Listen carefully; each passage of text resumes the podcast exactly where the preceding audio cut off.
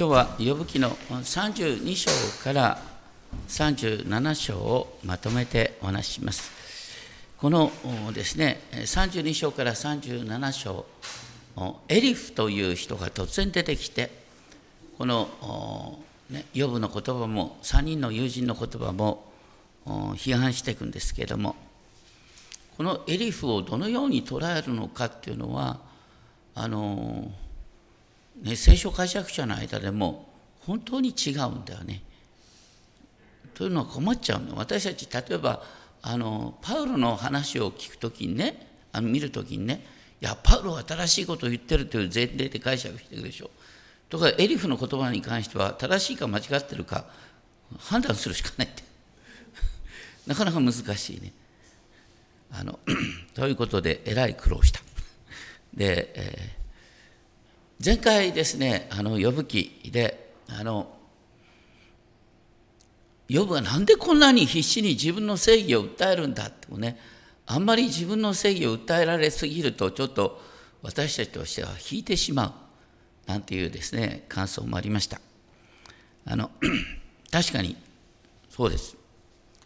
そういう人ってのはだんだん周りが見えなくなるからね、注意をしなきゃいけない。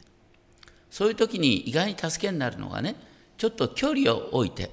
批判的に見てくれる人、そういう人がですね、全く違った視点を示してくれるということがあります。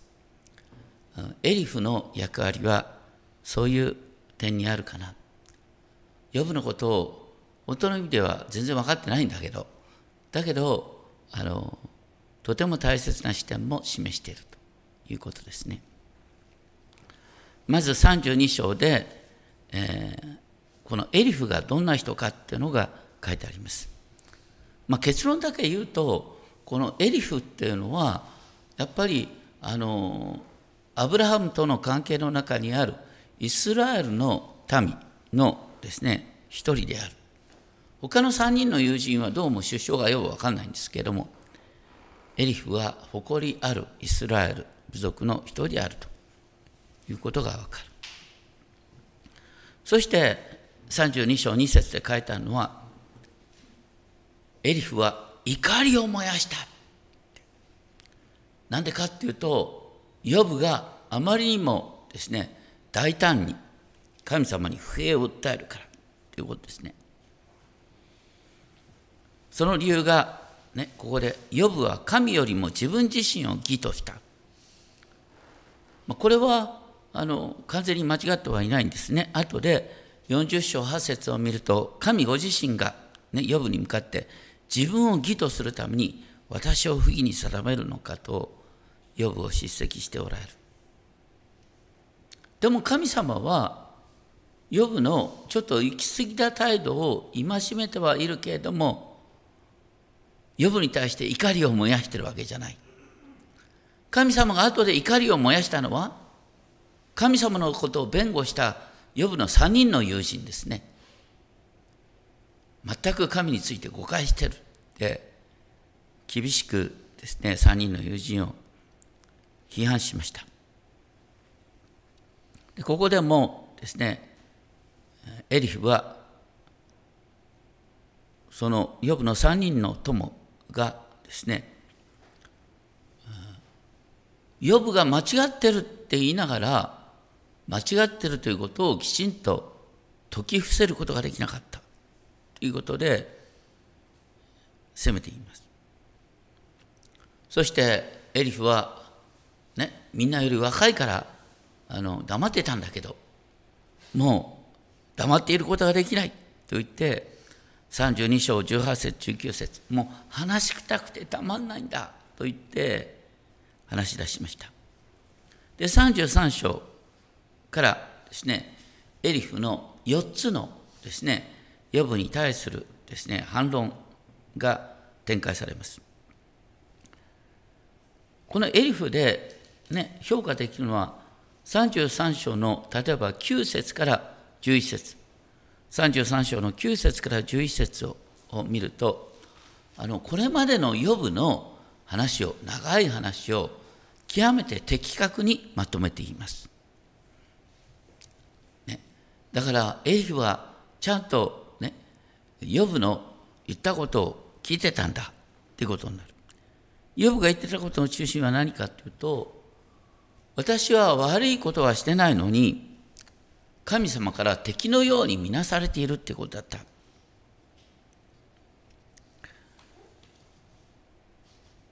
そしてただそれに対してですね、エリフが言ってるのは、なぜじゅうに節、さんじゅうさん章じゅうに節ね、あなたは神と争ってどうなると思ってんのってことで、あなたの質問に神様はいちいち答えると思ってんのかっていうことを言っている。ただね、神様の答え方は同時にいろんな形があるんだよと言って、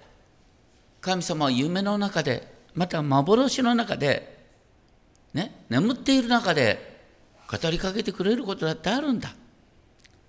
また神様は人を病にすることによって警告してくださることだってあるんだということを言います。その上でですね、エリフはあのヨブの身になってですね、にじゅうさん節からのあの興味深いことを警告します。にじゅうさん節からですね、もし彼のそばに、ね、だからヨブのそばに一人の見つかいが、ね、また千人に一人の仲介者がいて、その方が、ね、ヨブの誠実さを神様に訴えてくれるなら、助けになるかもしれない。これはかつてヨブがじゅうろく章じゅうきゅう節からにじゅういち節のところでですね、天には私の証人がおられ、ね、その方が神に取りなしてくださるといいなって願った。その言葉を受けてのことですね。そしてここに神ご自身がですね、ヨブをですね、滅亡から救ってくださる。それは身代金を見出したからっていう表現で、エリフはヨブを、ね、慰めようとしている。この身代金というのは何かというと、ヨブが、ね、自分の命は守られるために自分の家族、ね、財産、それがすべて犠牲にされた。その家族の財産の犠牲の上にヨブの命が守られた。だから神様はこの後ヨブを回復させてくださるんだよと言って、あなたは幼子のように新しくされて、歓喜の声を持って神の御顔を仰ぎ見ることができるようになるという希望を語りました。そしてそのように回復された人が言うべき言葉がにじゅうなな節、私は罪あるもので、まっすぐなことを曲げてきた。私はこのような、ね、裁きを受けて当然だったんだっていうふうに、へりくだったらいいんだよっていうふうに、エリフは言う。その面で、ちょっとね、まあ、エリフは神様とサタンとのやり取り知らないから、そう言いたくなるのは当然なんですけれども、でも、エリフはやっぱりヨブは自分の間違いのせいでこういう目に遭ってるんだっていうことを、ね、とにかく反省を迫る形で訴えます。さらにですね、エリフはにじゅうきゅう節のところで、結局神様はこのようにですね、ヨブを苦しめることによって、ね、ヨブを訓練し、ね、清め、ね、滅びの穴から引き戻そうとしてるんだよ、これは神様の訓練なんだって、あのヨブを説き伏せようとしています。聖書の中でもですね、私たちが災いにあったときに、ね、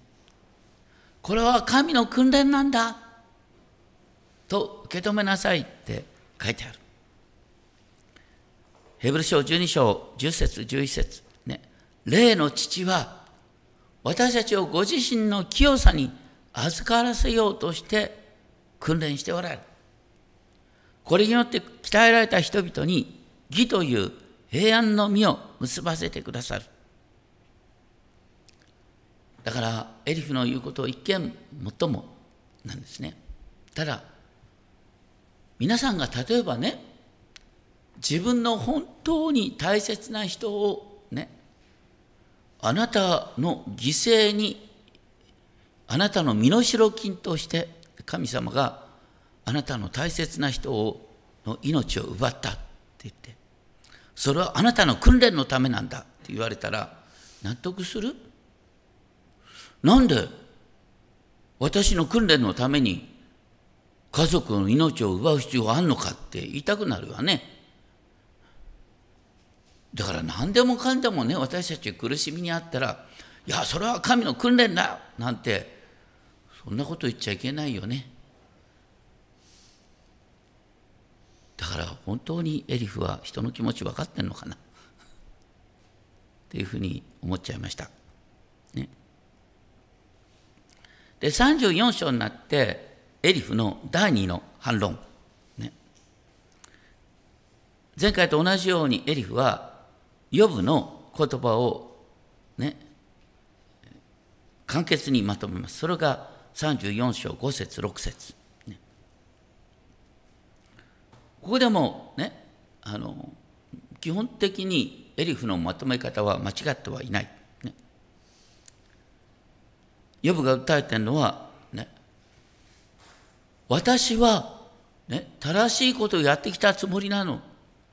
それなのに、ね、病になった途端、みんな私が悪かったんだって言うようになった。その不満ですね。それに対してですね、エリフは厳しく言う。それはですね、なな節、彼はあざけりを水のように飲んでいる。神に対するあざけりを、ね、あの悪人どもと一緒のレベルで、神様は、ね、私に非がないのに勝手に私をいじめたっていう形で言う。それは誰だって言うだろうって。しかも、ね、ヨブはさんじゅうよん章きゅう節で、神に喜ばれようとしても何の甲斐もないということを言っている。でもこれもね、これに関してはちょっとエリフはヨブのことを誤解している。ヨブが言ったことは何かっていうとね、神様の裁きが見えないと悪い人はどんどん悪くなっちゃうよ。だから神様はきちんとね、悪い人には裁きを下すべきだっていうことを言ってた。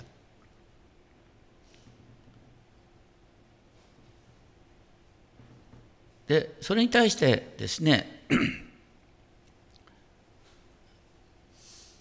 エリフがあの言っていることは何かというとですね、あのこれがあの本当に驚きなんですけど、さんじゅうよん章じゅう節ね、さんじゅうよん章じゅう節でヨブが言ってあエリフが言った言葉、神が悪を行うなど、全能者が不正を行うなど絶対にありえない。だからヨブが災いにあってるのは、ね、やっぱり神様の公平な裁きなんだっていうことを言うわけです。皆さん、あの神が悪を行うなど、全能者が不正を行うなど絶対にありえないっていう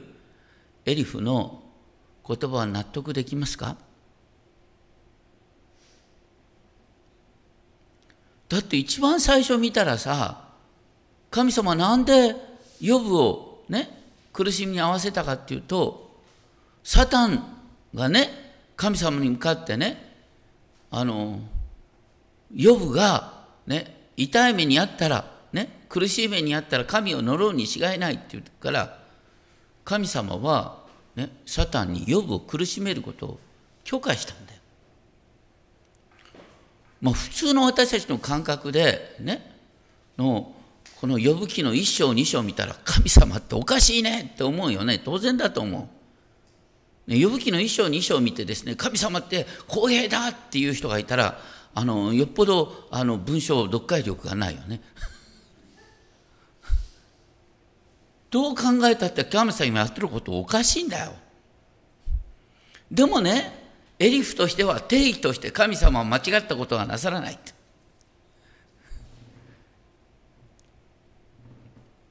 ヨブ記で言ってることは何かっていうとね、そういう私たちの善悪の基準で考えるとね、どう考えたって不条理なことがあって、神様支配してるんだったらなんでこんなことが起こるのかっていうことは、実は日常茶飯事にあるんだよ。それに対して新しい視点を与えるのがヨブ記なのに、エリフの言ってるように神が悪を行うことありえないんだからね、こう痛い目に遭ってるのはお前のせいだなんて言われたらさ、話になりやしない。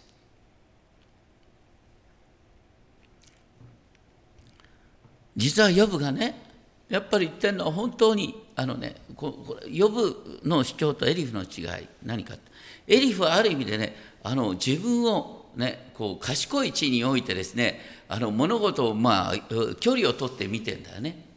でもヨブの場合はとにかく神様に泣きついてんだよ。なんで私はこんな目に遭わなきゃいけないんですか神様って。やっぱり私たち祈りの中でね、神様なんでこんなことになるんですか、納得できませんって訴えるようなことも大切なんです。それに対してエリフは冷静であれっていうことを言っていくんですね。さんじゅうよん章さんじゅうなな節ね、ヨブはそのようにね、神様に泣き叫ぶことによって、さんじゅうよん章さんじゅうなな節ね、罪に罪を重ねることになってるんだぞって言ってる。でさらにさんじゅうご章でですね、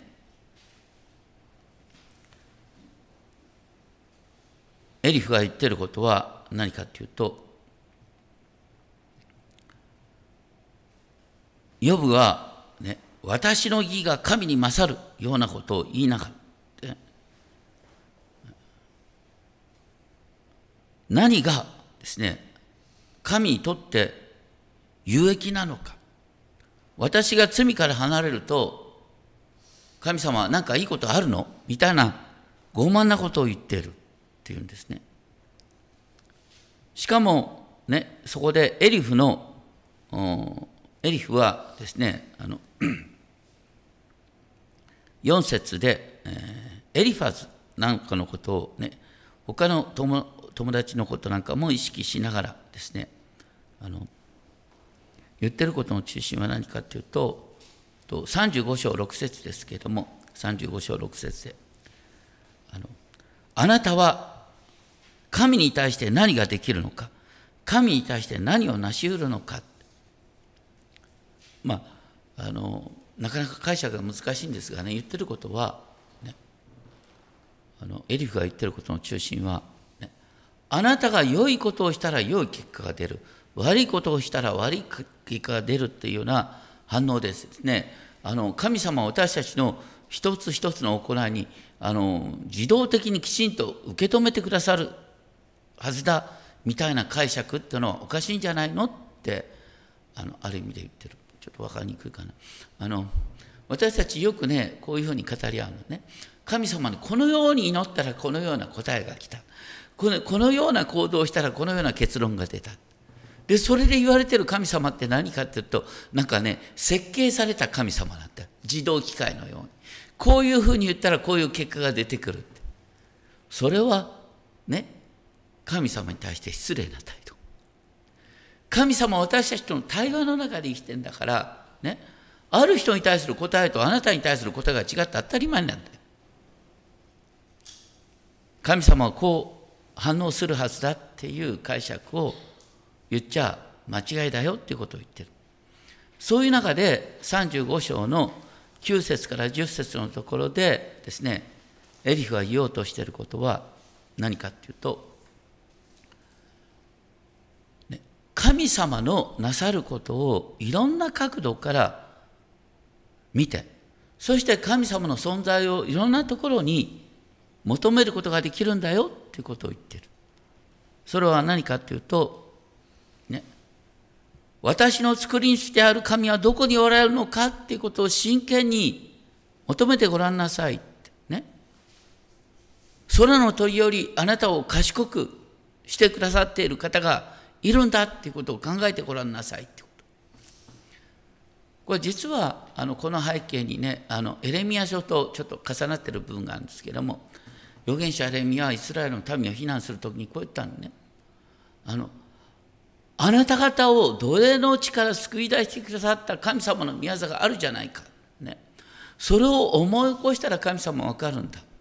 ね。今あなたの目にはあの困難とですね、あの苦しみしか見えないかもしれないけれども、今までの神様の導きを思い返してごらんなさいってことを言ってる。実はそれと同じような文脈でエリフが言ってるのはね、一見神様も見えなくても、ね、神様の御業の数々に目を留めるときに神様のことは分かるんだよ。でもどうしても分からない人がいる。それは何かっていうとじゅうにせつ。おごり高ぶっている人には、ね、神様の御業は発見できないよということを言ってる。だからエリフはヨブに言うわけです。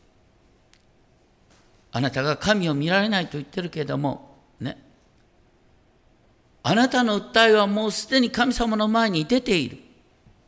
さんじゅうごしょうじゅうよんせつ、ね、さんじゅうごしょうじゅうよんせつさんぎょうめ。訴えは神の前にある。だから神を待ちなさい。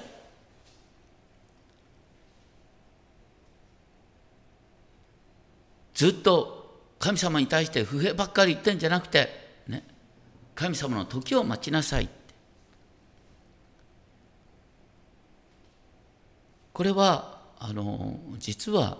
ね、エリフが言ってる最も大切なこと、納得できることです。私たちはある時には必死に神様に訴える必要はあるんだけど、訴えた後はね、もう神様聞いてくださってるんだから、あとは神の時を待ちましょうっていうエリフの賢い勧めだと思います。そしてさんじゅうろくしょうさんじゅうななしょうで、これはエリフのよんばんめの反論です。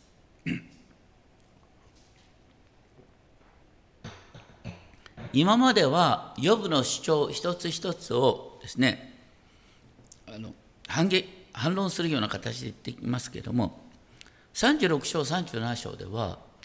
エリフは今までこれを言いたかったんだっていうことで、ね、あのとこの議論を超えた話に向かおうとしている。まず中心はさんじゅうろくしょうのね、ごせつろくせつのところで、ね、神様は偉大な方だけど弱い人を蔑むことはない。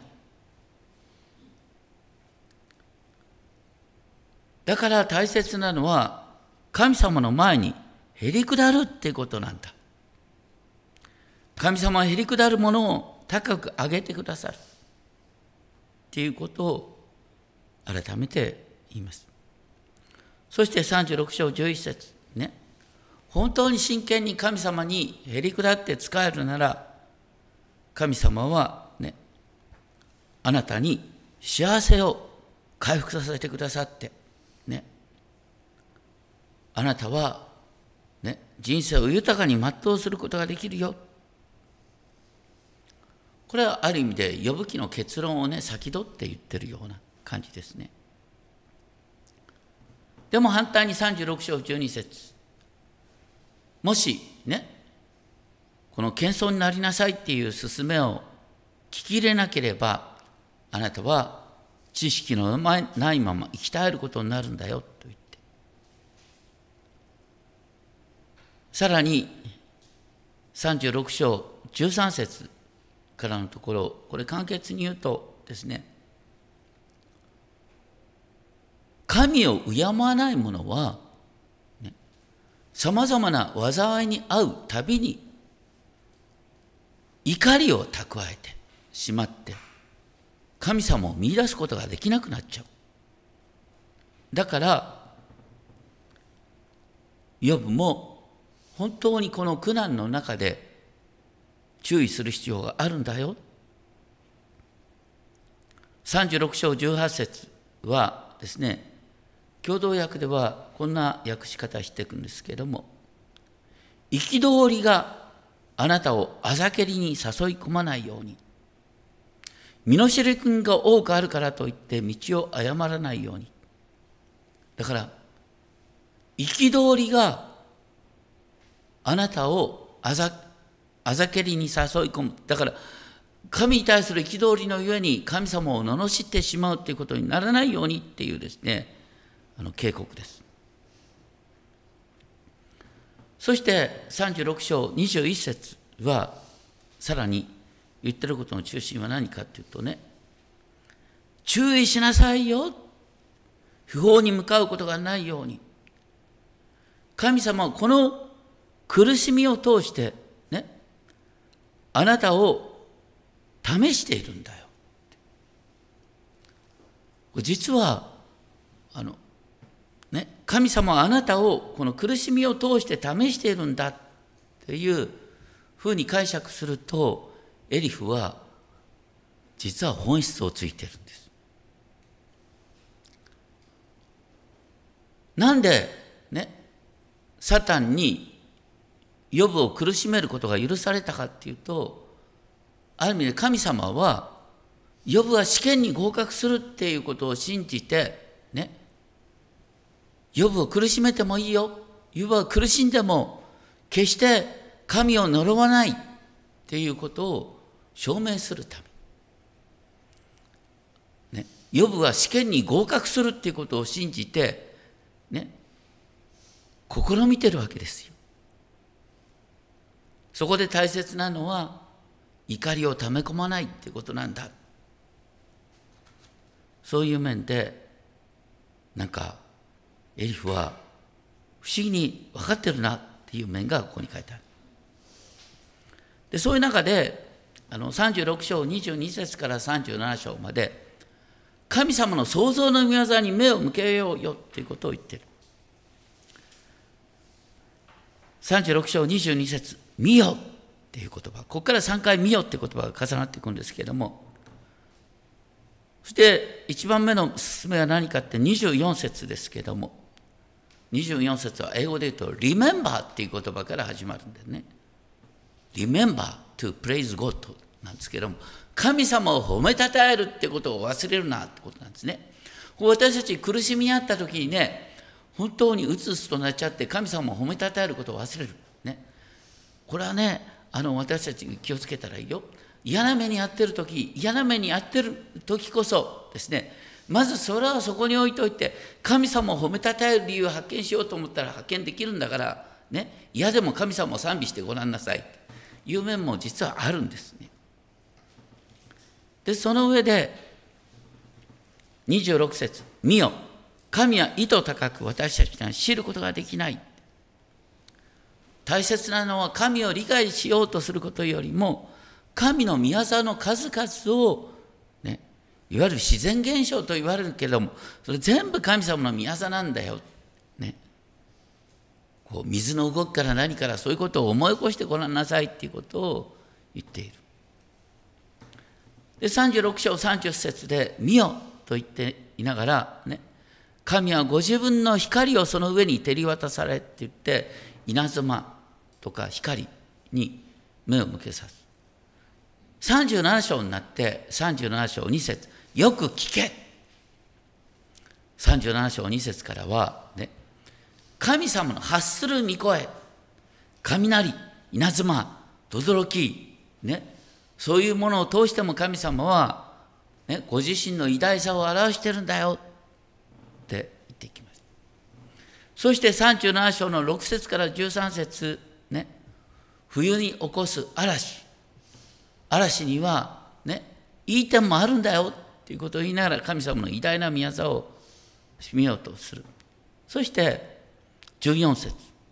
さんじゅうなな章のじゅうよん節こそ今日のですね説教題ですけれどもね、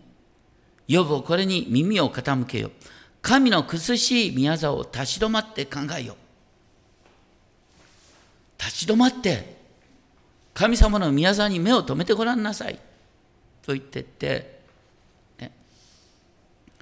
あなたは知っているか、じゅうご節からね、神のね、え